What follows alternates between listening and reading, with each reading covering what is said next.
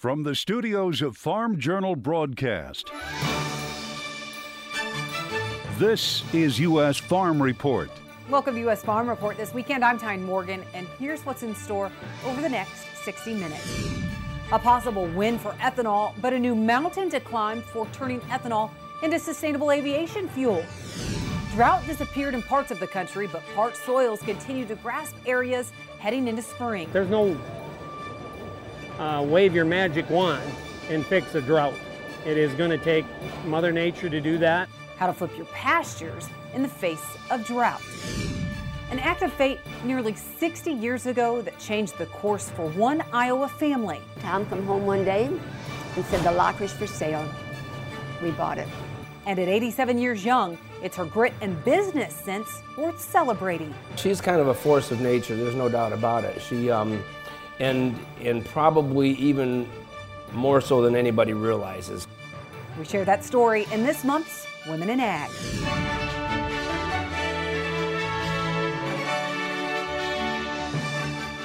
U.S. Farm Report, presented by Pioneer. What's next happens when the testing grounds meet the proving grounds. Pioneer. What's next happens here. Now for the news. Several new developments this week that could impact the renewable fuels industry, including EPA approving an expansion of E15 in the Midwest, but starting next year.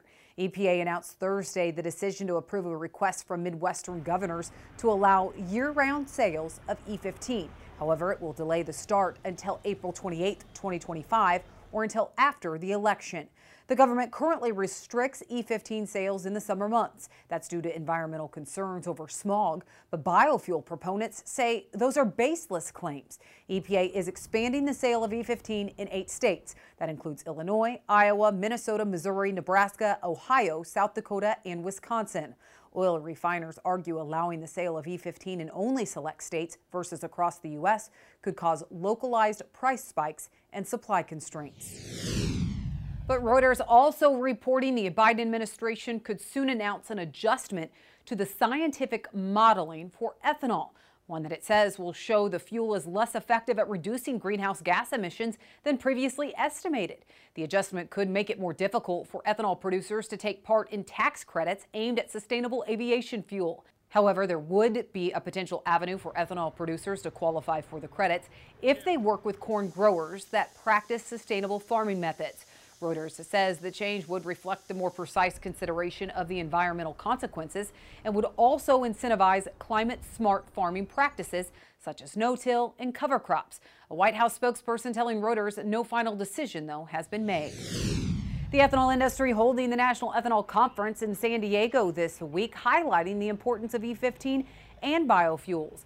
The Renewable Fuels Association also releasing the economic impact of low carbon ethanol and its co-products, saying last year more than 72,000 U.S. jobs were directly associated with the ethanol industry. It says the industry created 32.5 billion in household income and contributed just over 54 billion dollars to the nation's gross domestic product, calling it the second highest GDP contribution ever. Well, drones are fast becoming a popular tool for producers, but now the FBI is issuing a warning about using drones manufactured in China. The agency saying drones from China continue to pose a significant risk to critical infrastructure and national security. Officials say if ag drone users don't maintain the integrity of the information they collect, that there is a potential for that information to be exploited. They say information from drones can be stolen in transmission if linked to wireless networks using compromised software and hardware that are integral to the operation of the drone. Several federal agencies have banned the purchase and operation of drones from companies such as DJI and fellow Chinese commercial drone makers XAG and Autel Robotics due to their potential for exploitation. We have much more about this and what you need to watch out for in a story that we've posted on agweb.com. Well, if it feels more like spring than winter, you are not alone. Warm weather is pouring into the lower 48 much of the country right now, and we'll see above average temperatures through next week. USDA says it appears that spring is as much as two weeks early this year from the southern plains to the Carolinas and southeastern Virginia. And BAMWX says this winter has been one of the top five warmest ever across the upper Midwest, Great Lakes, and New England, adding it's also the lowest heating demand winter on record to date. Now, despite widespread cold in January, forecasters say the warming trend is expected to continue into March. We do expect to see continued near or above normal temperatures. The greatest likelihood of those warm conditions focused, as they have been all winter, across the northern United States. That doesn't mean we can't have cold outbreaks during March. As we saw during January, a warmer than normal month, we had a very sharp cold outbreak right in the middle of the month for about 10 days. So we do have to be concerned with the warm spring that we could see episodic cold outbreaks causing potential harm to winter grains and fruit crops as well as ornamentals. Take a look at this. Ice coverage across the Great Lakes is now record low due to the well above average temperatures across the region. Rippey says he does expect storms to continue slamming California while the rest of the country sees below or near normal precipitation heading into spring. But we just mentioned it. It definitely did not feel like winter this week with a major warm up for much of the U.S. Does Matt Engelbrecht agree with how long it could stick around? That's next. Farm Journal's Smart Farming Week, exploring innovation on the farm. The technology of tomorrow, ready for today. U.S. Farm Report weather is brought to you by H&S Manufacturing. Poly sides, floor, and a rear monoblock gearbox on vertical beater models are just some of the great features of the H&S Hydra Push 425 and 550 bushel model manure spreaders. Find out more about the Hydra Push at the H&S website.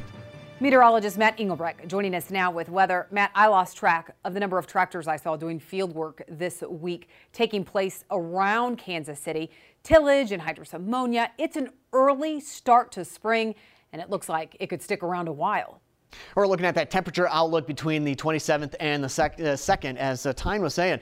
It is going to stick around. Uh, this isn't a day or two day type pattern that we're seeing all the way into early March. And you got high confidence in above average temperatures, not only into the Midwest and the Northeast, but back here towards the west as well. One thing that we do have to keep our eyes out for regarding Tuesday and Wednesday is the severe weather potential. Now, in terms of the precipitation outlook, what comes with the warmer air is also the chances of some wetter than normal conditions. But you can see how things are placed. Uh, the ridge right back over here for an extended period of time, and then a low pressure system or a trough trying to work across the United States picking up that Gulf moisture and pushing up here towards the north and to the northeast. So some rain chances on the way uh, for parts of not only the Midwest, but also the east and the south back here as well. Another indication of a trough coming through uh, looks like next weekend. And we'll talk more about that in a second. One thing that uh, we do want to make note of as we go into the week ahead, Monday, Tuesday, and Wednesday, uh, meteorologists, we've been circling Tuesday and Wednesday since last week uh, for the severe weather potential. Again, we're going to have to see how it materializes, but we're starting to get into that part of the season. Despite what the calendar says, these warmer than average temperatures and a trough like this that is going to be digging across the United States. Uh, those are just a few of the ingredients you need for the potential for severe weather. Rather shallow Tuesday and into Wednesday, but you combine that cold, dry air with the warm, and also the uh, elevated dew points in the other one, and that's where you get potential for some severe weather. Now, when it comes to severe weather, especially in this pattern, uh, this isn't uh, days after day of uh, severe thunderstorms or even uh, thunderstorms in general. Rather, this is going to be moving out, and we get more zonal Wednesday, Thursday, and Friday with that ridge trying to rebuild. But as we just looked at, another trough, a deeper one, uh, sets to take shape back on the west coast. Uh, so this is kind of a long way of saying expect above average conditions for four, five days straight, a break with a trough coming through, the potential for some thunderstorms, and then back into this kind of pattern, four or five days with high pressure and uh, relatively quiet and warm weather. Check that out. That's Sunday. This is impressive in terms of the warmth coming to the Midwest and the East. Quick check of that drought monitor, still looking at uh, some much needed rain in the forecast for Iowa. Thanks, Matt. Well, a Brazilian firm continues to cut its soybean forecast, but the markets seemed unfazed this week. We'll talk about it next with Joe Janzen and Ben Brown next.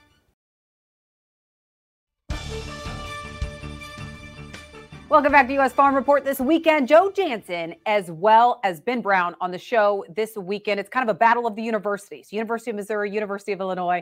A lot to talk about. First, let's talk about Brazil. It appears the soybean bulls are kind of just standing on the sidelines right now, despite some fundamental news. I mean, this week we saw Brazilian firm Agroconsult lower its Brazil soybean crop estimate by 1.6 million metric tons, Joe, down to 152.2 million metric tons. Why was that not enough to kind of light a fire under these markets? I think a lot of this is already priced in. We're seeing, you know, a, a sort of dueling crop estimates. Uh, some of those, frankly, are sort of to grab attention as much as to uh, uh, as much as to get an accurate estimate. We, we saw Conab lower their number a few weeks ago now, but in a pretty significant way. And I think it's sort of wait and see until until something, you know, some significant weather event occurs. Uh, where this might have a bigger play is in the corn market, where we have to think about what the safrinha crop is going to look like. Planting progress is pretty quick on the basis of you know quicker soybean uh, harvest progress, um, and that's sort of maybe where we might get some real news about Brazilian crops. Yeah, but do we have a pulse of kind of that safrinha corn crop and where it sits right now? Well, it's on pace. Uh, all the risk premium that we had earlier about concern about that crop seems to have kind of deteriorated away from this market. Um, to the soybean comment and how it feeds into to corn as well. One of the things that I think is interesting is even though we've seen these production estimates decrease, I think there's now a growing conversation about has acreage in Brazil actually increased faster than what we maybe anticipated, given these large amounts of supply that are coming into the cash market. If that is the case, that also holds true for corn as well. That we could see actually, or we might be experiencing higher safrinha corn acreage than what we maybe have thought the last couple of years. Well, it has been some unusually mild weather across the Midwest lately. Saw a ton of field work going on, a lot of anhydrous being put on. But Ag- the Ag Economist Monthly Monitor, Joe, showed economists think farmers will plant 91.5 million acres of corn this year, 86.6 million acres of soybeans. And it was pretty much in line with what we saw out of the Ag Outlook Forum last week, which was 91 million acres of corn, 87.5 million acres of soybeans. I mean, right now, do you think that shifts much, or is that pretty much in, in line with expectations? I, personally, I think there's maybe a little bit of room to boost the soybean acreage number. Uh, my personal number is a little bit higher than that, kind of on the basis of what we saw coming out of, say, 2013 14, the last time we came out of a period of very high prices like we've experienced in the last three years. Um, but ultimately, that's not a, a, massive, you know, market shifting number, whether it's a million acres in, in one direction or another. Uh, I think there's going to be just a, a significant supply if we get, you know, on average or trend level yields uh, in the U.S. this year. Ben, is it possible that we repeat a situation like last year when we had that unusually mild and dry spring that we saw so many more corn acres go in than than expected? Yes. That's the answer. Um, and I think that is the concern. Uh, certainly, you know, do we need 4 million more acres of corn in, in this current demand situation? No. Do we need that many more acres of soybeans in this current situation? No. And so I think that's the question. What do we do with, let's just say, five, four to 6 million acres of both crops combined that it doesn't appear the demand uh, is needing at the moment? Joe, speaking of demand, how do our export sales, how is that pacing right now?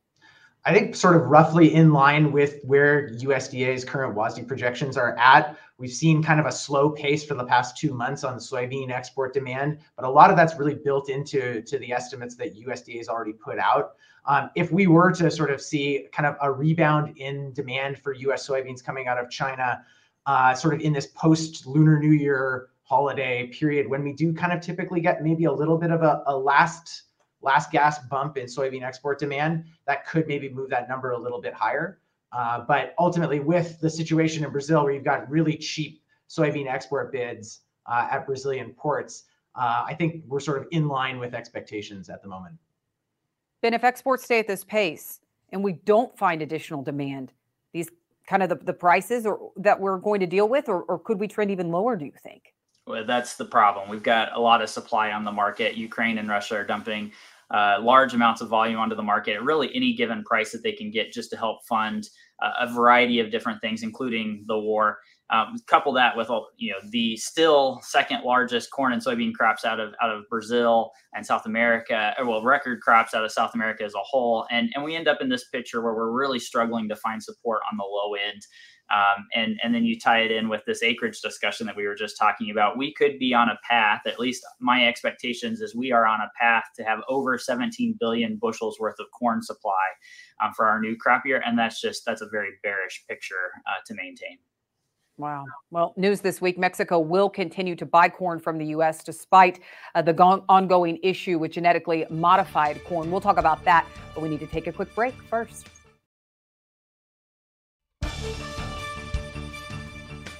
Welcome back, Joe Janzen, as well as Ben Brown rejoining us. Well, Joe, Mexico says they will continue to buy corn for, for U.S. from the U.S. for livestock feed and industrial use. That's despite that ongoing formal dispute over its ban of imports of genetically modified corn. We've been talking about that, you know, but is that is that news or is that already priced in at this point, Joe? I, I think that's priced in. I mean, Mexico has been uh, consistently the best export customer for U.S. corn in the past year, um, the, a big source of, of export demand for U.S. corn. And the economics just make sense. I mean, they're geographically proximate to us, uh, and it makes a lot of sense to move uh, feed uh, into into Mexico. Let's switch gears a little bit to to wheat and what's going on over in Europe. Ben, Ukraine called on the European Commission this week to take robust action after Polish farmers blockaded the border and opened rail cars to let grain spill out. I mean, as we continue to see this situation, it is amazing to see how much grain we are continuing to see move out of Ukraine and Russia. Absolutely. Uh, I couldn't agree more. The fact that we've seen as much grain get out of the countries uh, the last two years is is really kind of amazing uh, from a variety of different fronts and, and different channels. And certainly, we've seen this protest and this conflict now starting to emerge with some of the European uh, Union border countries that are accepting this grain, or at least helping channel some of this gr- Ukraine grain uh, to African countries and, and the rest of the world market. Now, starting to push back against that supply channel. So, um, as a result, uh, you know, we have uh, baked in at least maybe into some into our expectations about uh, grain flows moving forward, uh, starting to reduce some of that exportable supplies out of Ukraine in the years ahead. Even though we haven't really seen the war have that big of an impact necessarily on grain flows to date, uh, it has been a little bit, but just the sheer amount of products coming out um, has has been there. We certainly see that starting to taper off in, in the next couple of years. And as far as wheat goes, burdensome supplies been just like we were talking about with corn and soybeans, same situation there?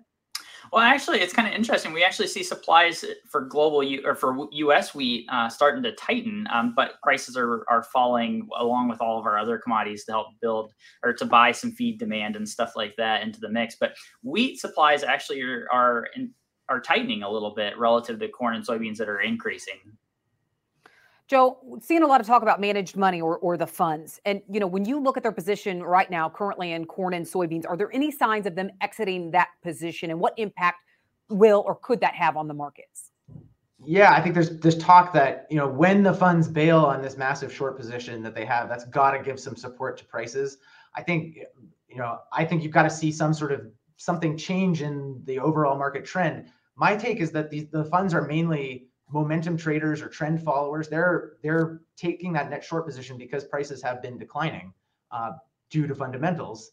Um, if they exit, I think they'll be met by active selling on the other side. The, the, demand from the U.S. farmer to, to see a, some kind of rally and sell into it uh, is going to be pretty strong. All right, Ben Brown, Joe Janzen, thank you so much for joining us. We need to take a quick break, and then we'll be back with much more U.S. Farm Report.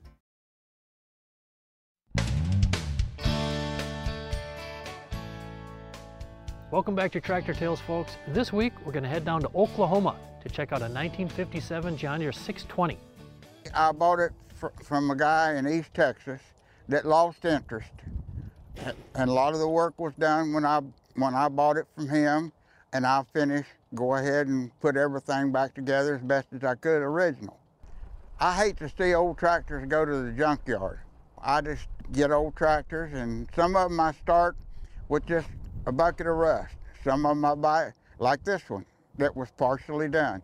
Some of them, every now and then, I buy one that somebody else has done, and I do it my way.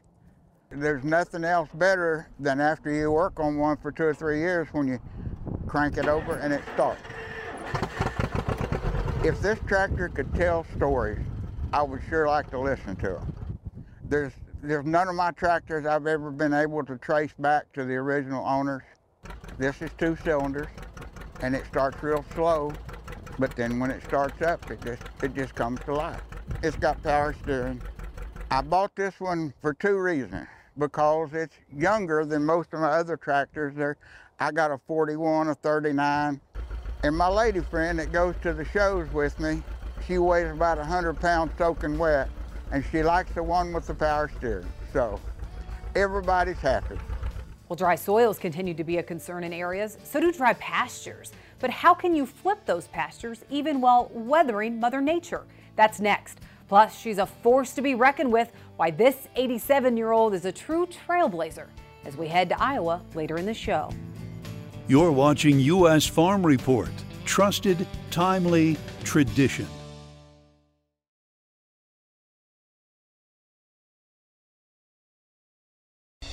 Flip Your Soil on U.S. Farm Report is brought to you by Smart Nutrition MAP Plus MST.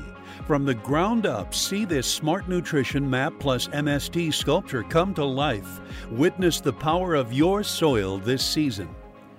Ranchers in drought areas of the country have had very little grass production on their rangeland the last few years. But as the moisture starts to return, Michelle Rook shows us how they can flip their soil to achieve higher production. As the drought starts to break here in cattle country, producers need to reestablish stands and pasture and grassland before they reintroduce cattle. That can be achieved through a targeted nutrient management and weed control program, and that will also yield more pounds of grass per acre. Drought still lingers in more than 14% of the nation's cattle production areas, according to the U.S. Drought Monitor for the week of February 13th. Todd Wilkinson saw it firsthand during his travels the last year as NCBA president. I've been to parts of the country that are very difficult yet. When I was down in Mississippi, I was amazed at the number of cows that were leaving the countryside. There's no uh, wave your magic wand and fix a drought. It is going to take Mother Nature to do that. However, last year at this same time, 54% of cattle country was in drought. So pasture and rangeland in many areas has seen a big improvement. We're seeing a lot more moisture ac across the U.S. We're seeing more states come out of uh, drought stress. And the biggest thing is getting more pounds of grass on our acres for our units of cattle. To achieve that, Koenig says it starts with a baseline soil test, and producers can get assistance from their local extension agent or NRCS representative. They can guide you through where um, placements, there should be a pattern that they would recommend on where you would take your soil samples, and then they can come back and tell you you need to either put down nitrogen. Um, typically out west, we don't run as high of rates on our rangeland because we don't want to stress the grass. She recommends fertilizing pastures in late winter or early spring when those areas have just received moisture or there's precip in the forecast. Fertilizer is great. We can do it through liquid um, aerial applications or we can do dry ground rigs and, and we even see some dry go out by air but it's good because it gives that grass a boost. It gives it a boost coming off of a, either some moisture in the spring or if what little bit we do get, we want all that moisture to go to our grass and we don't want to boost those noxious or invasive weeds. We want that to go to our grass and the fertilizer helps boost that grass and make it more lush for our cattle. Koenig couples that with a weed control program to get ahead of weeds when they're small. She says this is especially important for improving range and pasture land after successive years of drought. We can boost the grass and put fertilizer down, but if we're not also controlling those noxious weeds or invasive weeds that could fill in, and now that we're seeing more moisture across the western U.S., the weeds can sit dormant for a long time in the soil and when we finally get a moisture event they're going to bloom and they're going to take off and so it's crucial for ranchers to be scouting their pastures and when we know we're going to be getting some moisture coming off the spring is to combo that and get your herbicide out and get your broadleaf weeds taken care of so the grass can and can grow. Koenig says even in range areas that have been barren, perennial weed seeds can reestablish with very little soil moisture recharge. Key weeds, kochia took off, and it was kind of like you walked out and all of a sudden it was there um, and you didn't realize it. Um, Canada thistle, a lot of your perennials, they're going to be able to handle and, and, get through the drought stress and you want to make sure we take care of those. Areas of high traffic are likely to be the toughest to recover and may have the greatest weed competition. But it's crucial if we can to let those areas rest and then when we come back again evaluate if there was a high traffic area maybe we need to address the weed spectrum there maybe we're going to see a higher weed spectrum in that area because of the traffic and flow of the cattle Koenig also recommends monitoring the stand in season to make sure it's recovering and to identify any weed escapes. It's crucial that ranchers pay attention and scout those fields because we don't want it to be too late when we go in with a herbicide application. Producers can get more information at Corteva's website at rangeandpasture.com. I'm Michelle Rook for U.S. Farm Report. Thanks, Michelle. Well, more protests in Europe, plus the ripple effect of tensions in the Red Sea. Ag Around the World is next.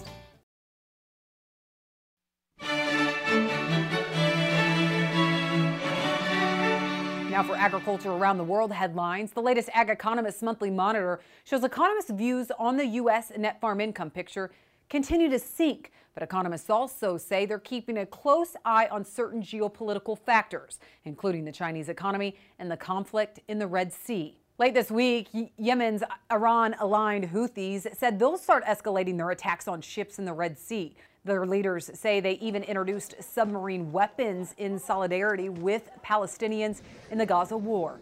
The repeated drone attacks continue to impact commerce through the Red Sea. In the February Ag Economist Monthly Monitor, a survey of more than 70 ag economists from the U.S., asked the question what are the potential impacts of ocean transportation issues on U.S. trade? Economists say they're watching increased freight costs amid the growing transportation challenges. There's some speculation on the transaction costs and the overall benefit of trade as American ag products experience transport disadvantages due to tensions in the Red Sea. The Houthis have vowed to continue their attacks until Israel stops its combat operations in the Gaza Strip. Ukraine taking out a stance against protesting Polish farmers after protesters scattered Ukrainian grain on railroad tracks. Ukraine's infrastructure minister calling the move politically motivated, aimed at dividing the nations. Farmers in Poland have increased their protest against cheap Ukrainian grain imports in the EU's Green Deal. They have vowed to continue their demonstrations for 30 days, which started on February 9th. Farmers have also been blocking access to routes to border crossings with Ukraine. And in Madrid, Spain, farmers and ranchers there gathering to protest in front of the Ministry of Agriculture. They claim wholesalers and distributors buy their products at below cost. They are also concerned about European regulations, which they say they must comply with in order to continue their business.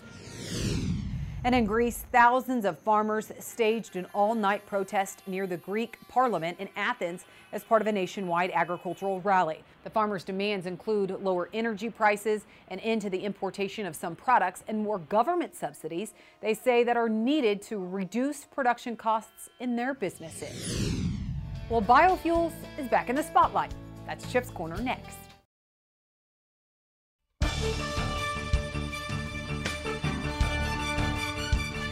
Welcome back. Well, Chip Flory in for Chip's Corner this week. Biofuels back in the spotlight again, Chip, and that's thanks to the National Ethanol Conference this week. What good stuff did you have on the show? Well, they definitely have some optimism. There's no question about it.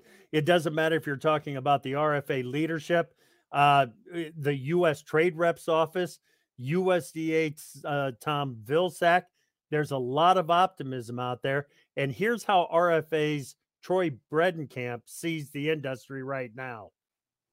This is a pivotal year for ethanol. Um, our theme for this National Ethanol Conference was powered by partnerships, and we kind of just went right down the list of things.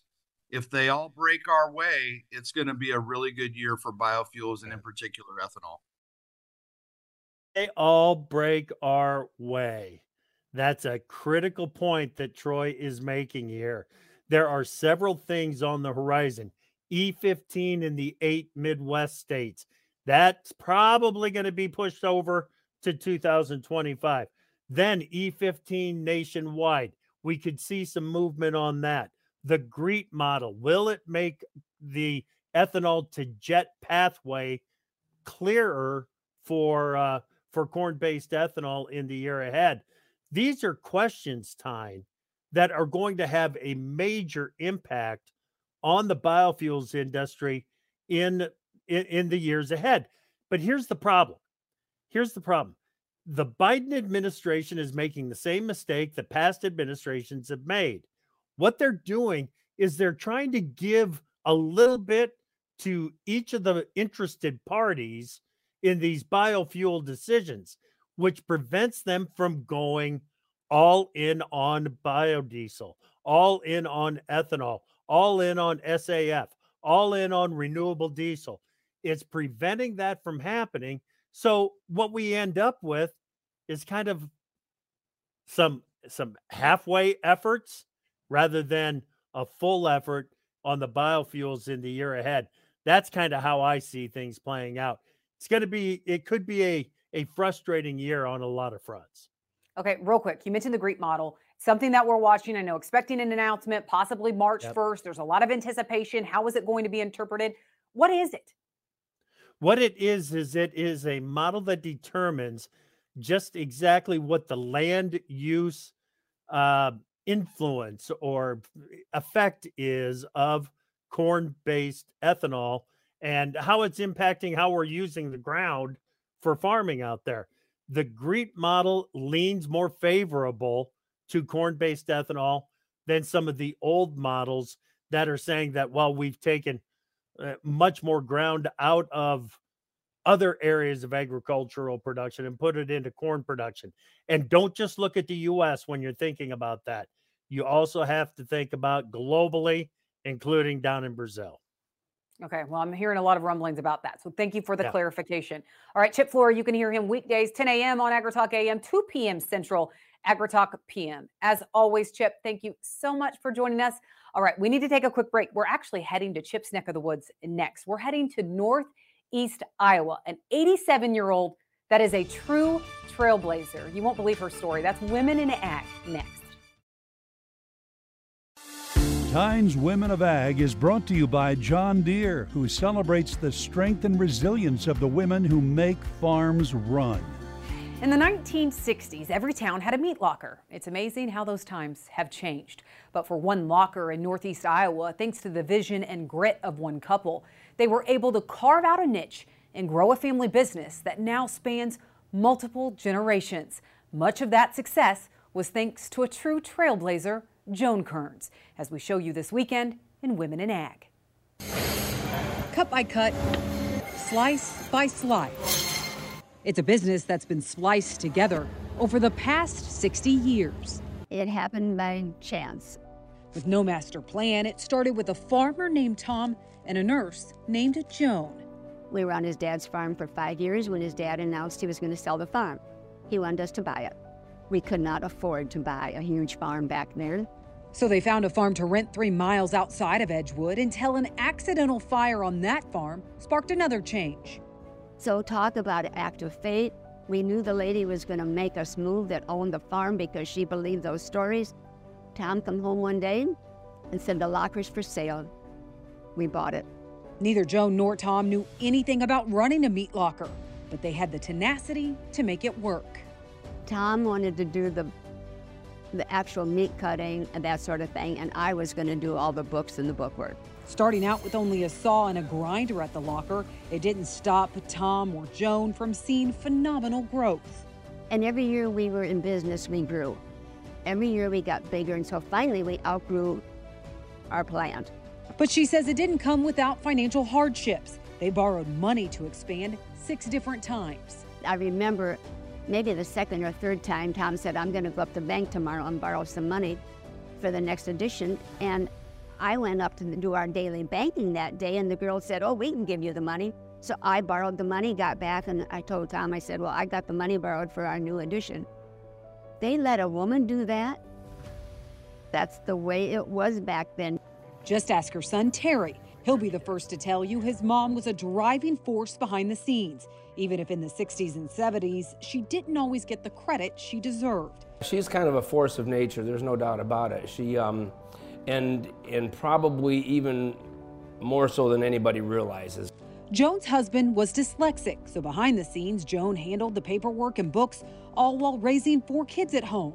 A true trailblazer, the Kearns' unconventional ways also helped fuel the family business. The boys had come into the locker business as they graduated from high school, which really led us dream bigger. That was in the early 1980s. Tom and Joan didn't see the boys as employees. They allowed the boys to buy into the business fresh out of high school. It wasn't popular with her peers that they allowed Jim and I to buy in at such a young age. You know, they gave us a huge opportunity. And I think that's why we grew as we did, because they were partners. They were going to be in this. It made a big difference. And since then, the growth has been even more impressive, building this building in the late 1990s with even more expansion since. We built this business because she was she paid attention to detail and um, and she wanted to make sure it was done right. So um, so she she still keeps us on our toes. At 87 years old, Joan is sharp, and attention to detail may still be her greatest strength. She is not afraid to tell us when she thinks we've done something wrong. But she's also the first to celebrate how much the family business has grown, including four grandkids becoming part owners too. Oh my gosh, I did not see that coming and they each bring their own experience, knowledge, their forte to the business. All of us in the third generation, all I feel, have a very unique skill set, um, which allows all of us to bring something different to the table. None of us really overlap much. We, we all have our own thing that we do, and it just works. Kate and Bailey, along with Luke and Payson, are the third generation owners of Edgewood Locker. You know, they've got experience, they've got education in meat science, in business. So as, as, fun as it was to, to grow from, the, from mom and dad, adding Jim and I, this next generation really has, um, they've got the potential to do amazing things. We're just doing what we can to take the business to a new level. We uh, really expanded into wholesale stores and retail stores carrying our products and just keeping going with what the second generation and first generation has been doing as well. I'd like to say we had this great master plan, but we never had a, a real plan to say, well, next year we're going to get into wholesaling or next year we're going to do this. We just kind of took it as it, something presented itself, we ran with it and ran hard with a lot of it. With close to 130 full time, part time, and seasonal employees, Edgewood Locker also offers other custom processing and has products for sale in more than 100 retail stores across Iowa. And it's that side of the business the third generation has already helped expand. I hope we can just continue the legacy. I'm hopeful that we can just keep doing like we're doing, keep growing where we can, and keep expanding things and have it all set up for the fourth generation if they would like to join in someday. Walls of Awards are a product of what Joan and Tom started in 1966. But that isn't what Joan is most proud of today. The greatest gift may just be the fourth generation and the chance to carry on a business that started on hopes and dreams. I'm just so impressed. I can't be any prouder than the boys and those grandchildren. It's just awesome. They have 30 different kinds of brats at Edgewood Locker. Just mind blowing. By the way, Joan's grandson Luke told me the secret to why Joan is so healthy and sharp at 87 years old. Well, he says it's decades of eating a lot of beef and pork. Amen. Well, it was FFA week this week and this weekend. We're celebrating one Texas chapter who continues to be small but mighty. That story's next. Well, FFA chapters across the country celebrated National FFA Week this week. It's a week dedicated to sharing the great opportunities for youth in agriculture. And for one FFA chapter in the panhandle of Texas, having only 40 members and one ag teacher has not stopped them from doing great things. As Nazareth FFA continues to win multiple state championships over the years, they're proof that determination is the key to success. The sounds of Nazareth FFA reached a national stage this fall as these five from a small 1A school in Texas were able to shine. So we're a band. Um, so she sings and plays guitar. She sings and plays guitar. He sings, plays guitar, and does drum. I do fiddle, and then he sings. The Nazareth, Texas based Panhandle Posse won at the state level last year, going on to compete at National FFA Convention last fall. They finished in the top three, and it all started when one of their biggest supporters had an idea our freshman year, our act teacher kind of already knew that at least two of us, he thought he could maybe get a talent team going on when we got into high school. And then our freshman year, tried it, and that's just kind of how it started. He does a lot of great things for us. It may be a lot for him sometimes, but he, he may be a lot for us sometimes, but it always works out. So ask any of these five members, and they'll tell you Mr. Heck has high expectations. Does he expect a lot from you guys? He does. He has the bar raised very high. But that's also why this FFA chapter has seen so much success. It's really crazy to see. Uh, you know, we compete against these other big schools and schools that have two to three ag teachers and twice to three times as many ag kids as we do. And I think it just uh, it comes back to the work work ethic that we're all raised with. My freshman year, I never thought I would be getting involved in a lot of competitions, and here I am now. Going, I went to state two times in quiz, and I've been to nationals in talent. Cause in life we work out. Something uh, FFA has taught me is uh, learning how to talk to people and uh, introduce yourself and just carry a conversation that could lead to connections that you could use for the rest of your life. Proof that no matter how small your community might be, with the right amount of determination and support, anything is possible. And I know there were tons of breakfasts across the country this week, as well as different days for FFA week to help celebrate. I hope everyone enjoyed it. All right, that does it for U.S. Farm Report this weekend. Thank you so much for watching. Well, next weekend we are on the road. It is Commodity Classic time, so we're off to Houston. We will have a live taping of U.S. Farm Report Friday morning. So if you plan to be at Commodity Classic, we would love to have you in the audience for that. All right, that does it for this weekend. Have a great weekend, everyone, and join us next weekend as we work to build on our tradition. U.S. Farm Report is produced and distributed by Farm Journal Broadcast